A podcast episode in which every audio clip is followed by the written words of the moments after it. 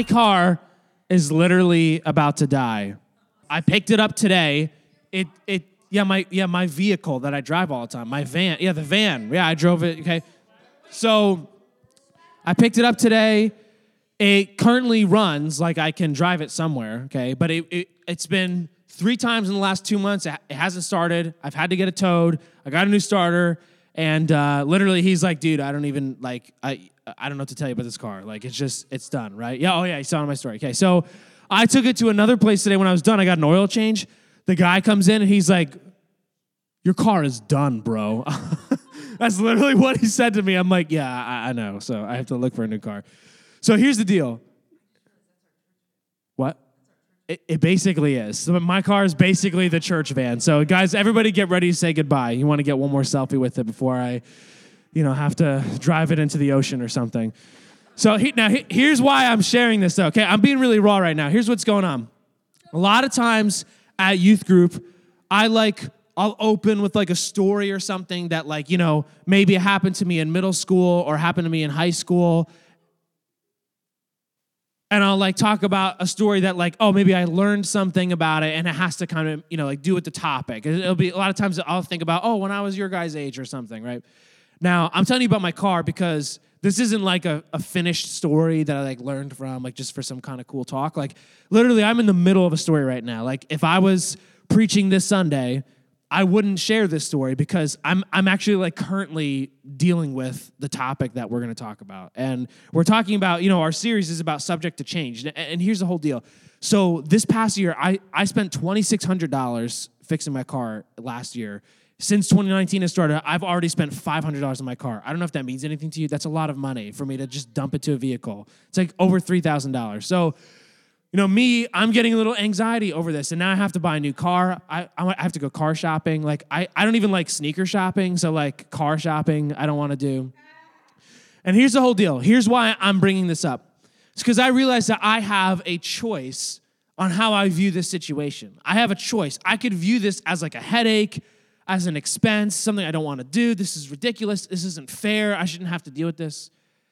Or I can view it differently. I can view it like, well, maybe this is something that God's doing in my life right now. Maybe God is trying to see how much I'm willing to trust Him right now.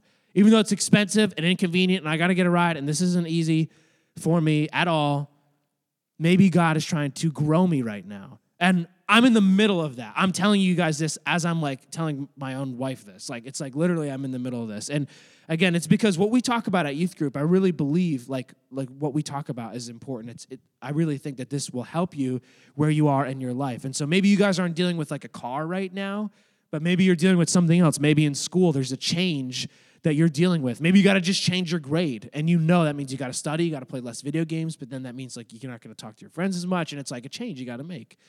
Maybe it's something else. Maybe it's uh, you know maybe you're on a sports team. Maybe uh, you know you play basketball. Maybe some of you guys you're on a team right now and you've got to put in the time. You've got to practice. And so it's a change you know you've been needing to make you haven't done it. Maybe it's more serious. Maybe it's a friendship. Maybe there's somebody that you talk to all the time that at the end of the day you just know is not a good person for you to talk to. Maybe you've been friends with them for a long time. Maybe you've only been friends with them for a short amount of time but you know you know what? I have to make a change. Like they shouldn't be in my life they're they're not good for me Maybe it's the way that you act. Uh, uh, let's we'll talk because we're gonna do small groups and we'll kind of talk this out. Actually, we're gonna talk about some of what I'm talking about. Maybe it's even the way that you talk about other people. Maybe like you're the class clown and you're really smart and you're really fast with your comebacks, but you realize that your quick mouth can also hurt other people and you don't actually want to be known for that. We no matter what it is, whether it's a car like me or whether it's one of those situations I named or something else I didn't name, we all have a change that we're facing. But here's kind of the idea that we're talking about. I want you to look at the screen. Here's kind of, maybe you've seen this before. I got a couple of different pictures. um, so tell me what you see. I got a couple, I, I got like, let's just do like two maybe. Like that first one, it's um, it's a woman, you know what I'm talking about? Do you know which one that is? It's a woman. Yeah, here it is. Okay. So tell me, what is this? This is a woman, okay? It's a picture of a woman. Now, you've probably seen this before. What do you see? It, is this somebody? Just tell me what you see, Greg. Tell me what you see right now. Um, a woman looking into I don't know what she's looking into, just the abyss. Okay, so she's she's looking like behind, like that's what you see. Okay, she's got a fur coat on. Now, what do you see, Harry? What I see is a woman with a weird headdress on looking behind her as she's walking forward. Okay, so you see actually the same one. Now, Emily, do you see something different? I see both things. I see the girl kind of looking at us with the side of her face and the girl looking at the behind her. Yeah, so check this out, okay? If you don't see, there's there's a young woman and there's an old woman in this picture. Check it out. It's the same exact image. The young woman, you see this? This is her neck. Uh, this is like her jaw right here. That's her eyelash. She's like looking in the picture. But if you zoom out, see this? Now this is like, oh, this would be like her necklace. That's the young woman. The old woman, this is actually her mouth. There's her mouth. That's her nose, and she's looking down. Do you see it? Do you see the old woman? Who sees the old woman? Let me see you. Yeah, yeah. See, those are her eyes. There's an old woman. Like the, the young woman, her ear, that's the old woman's eye. Do you see it? Yeah, it's crazy. All right, we'll do one more. One more. Just pick. Just pick another one on there. Whatever you got. One more. All right. What do you see here? You see it? What do you see? Who's? You're not supposed to see potato. You're supposed to see either a duck. Who sees a duck? Who sees a duck? All right. Who sees a bunny? Who sees both? Who sees neither? Tito Tito cannot wrap his mind around it. Yeah. The bunny is a little hard for me, but I do see it. Okay. All right, so here's the point of these pictures, okay? Here, here's why I'm showing this to you. The same exact image, you could see two different things. It depends on your perspective. And that's what we're talking about today. we all have something that we need to change. And sometimes change can be good, but we can fear change. And here's one of the things that you guys may talk about. I think there's different reasons that we fear change. Um, but we'll just move on. So here's what we want to do. I want to continue. We're reading through the story of Joseph. Can anybody remember something about Joseph's life? If you've been here at all for it, tell me about Joseph. He was a slave, and his brother sold him to the Egyptians. And then last week we talked about how he was in great favor with the Egyptian pharaoh or whatever, the master. And then the master's wife wanted to do some questionable things with him, and he kept saying no because it was shameful because she was married. Eventually, she told the master that he was trying to rape her, and then he got sent to the jail. And then he got in good favor with the jail person. That's pretty pretty accurate summary. That's that's where we've been so far. Joseph, he was his dad's favorite. He gets that coat of many colors. He gets a beautiful robe. Sold into slavery by his own brothers, but then he has favor with his master. His master's wife wants to sleep with him. He says no.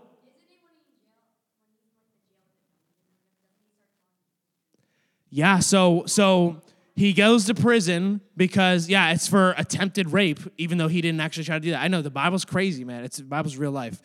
So Joseph is in prison, right? And there's two prisoners in there. They have dreams, and we know Joseph's got some history with dreams, like right. You remember he used to have dreams as a kid, and he was like, "Oh, I'm gonna be the best." So he interprets their dreams. They both come true. One of them, it's the uh, Pharaoh's baker. He dies.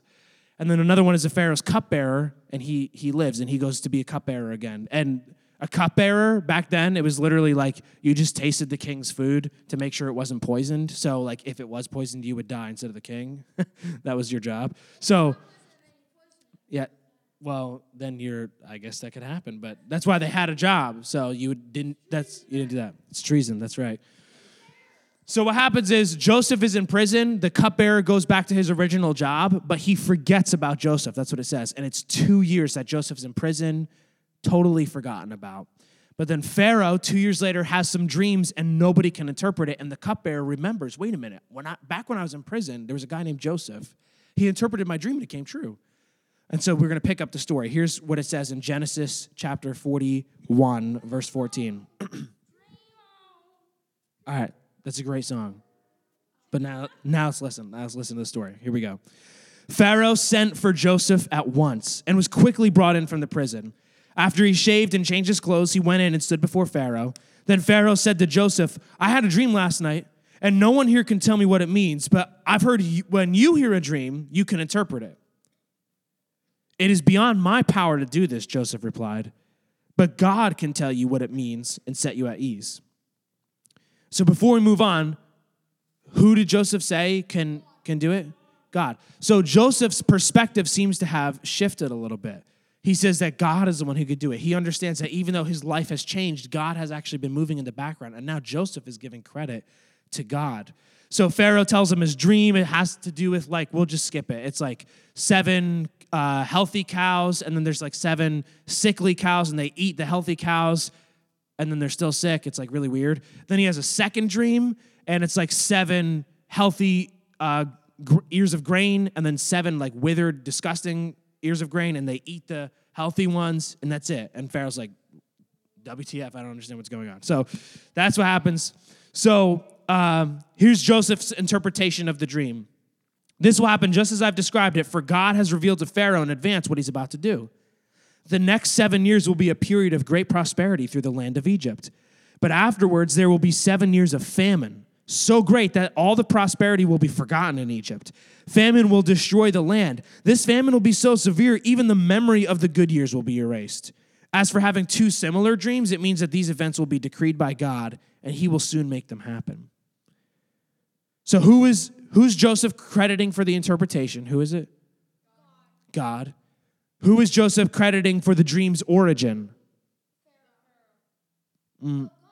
God, right? He says it's it's coming from God. God's actually talking to you. And uh, who is Joseph saying is orchestrating or controlling all of the events? It's the same answer. Yeah, God. Yeah. He's saying, oh, God is, is the one who's going to do this.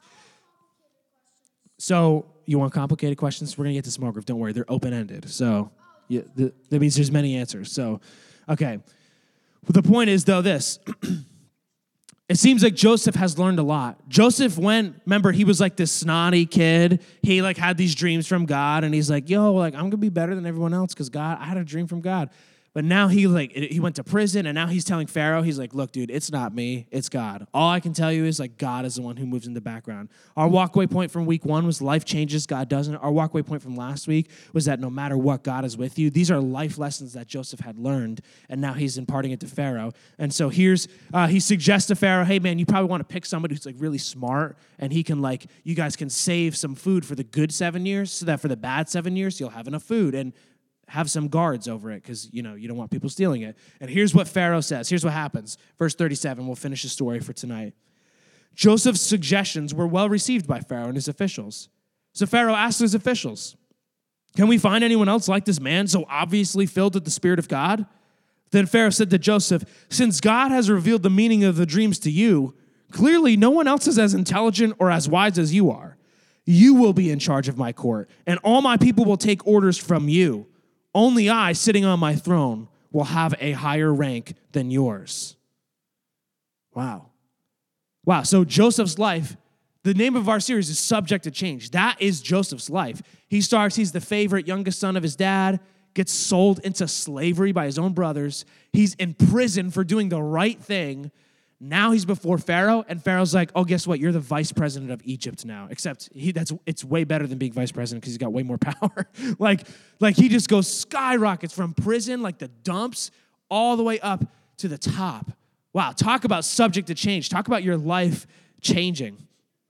And you know, maybe Pharaoh, it's interesting to me that Pharaoh was able to recognize, man, God's spirit is with this guy. Just like if you remember last week, Potiphar recognized that uh, God's spirit was with Pharaoh. And it's the same thing for you. Maybe sometimes making a change, or we can be afraid to be different, maybe different from our friends, or like maybe you're like, man, I know I have to get it together, like what I'm talking about, how I talk about other people. I know sometimes I use words that are wrong, but man, if I get it together, people are to say, Whoa, what are you doing? Why are you trying to act different? Like, what are you trying to judge me or something? Like, and you could fit, be like, I don't want them to think I'm judgmental. But that's the thing. When God's spirit is in you, people are to recognize it. People are to notice that you're different, just like they noticed something was different about Joseph. Every single place that he went, people noticed that God was with him. And here's to me like the, the thing I kind of I feel like that's important for tonight in this section of Joseph's story. It's not over yet.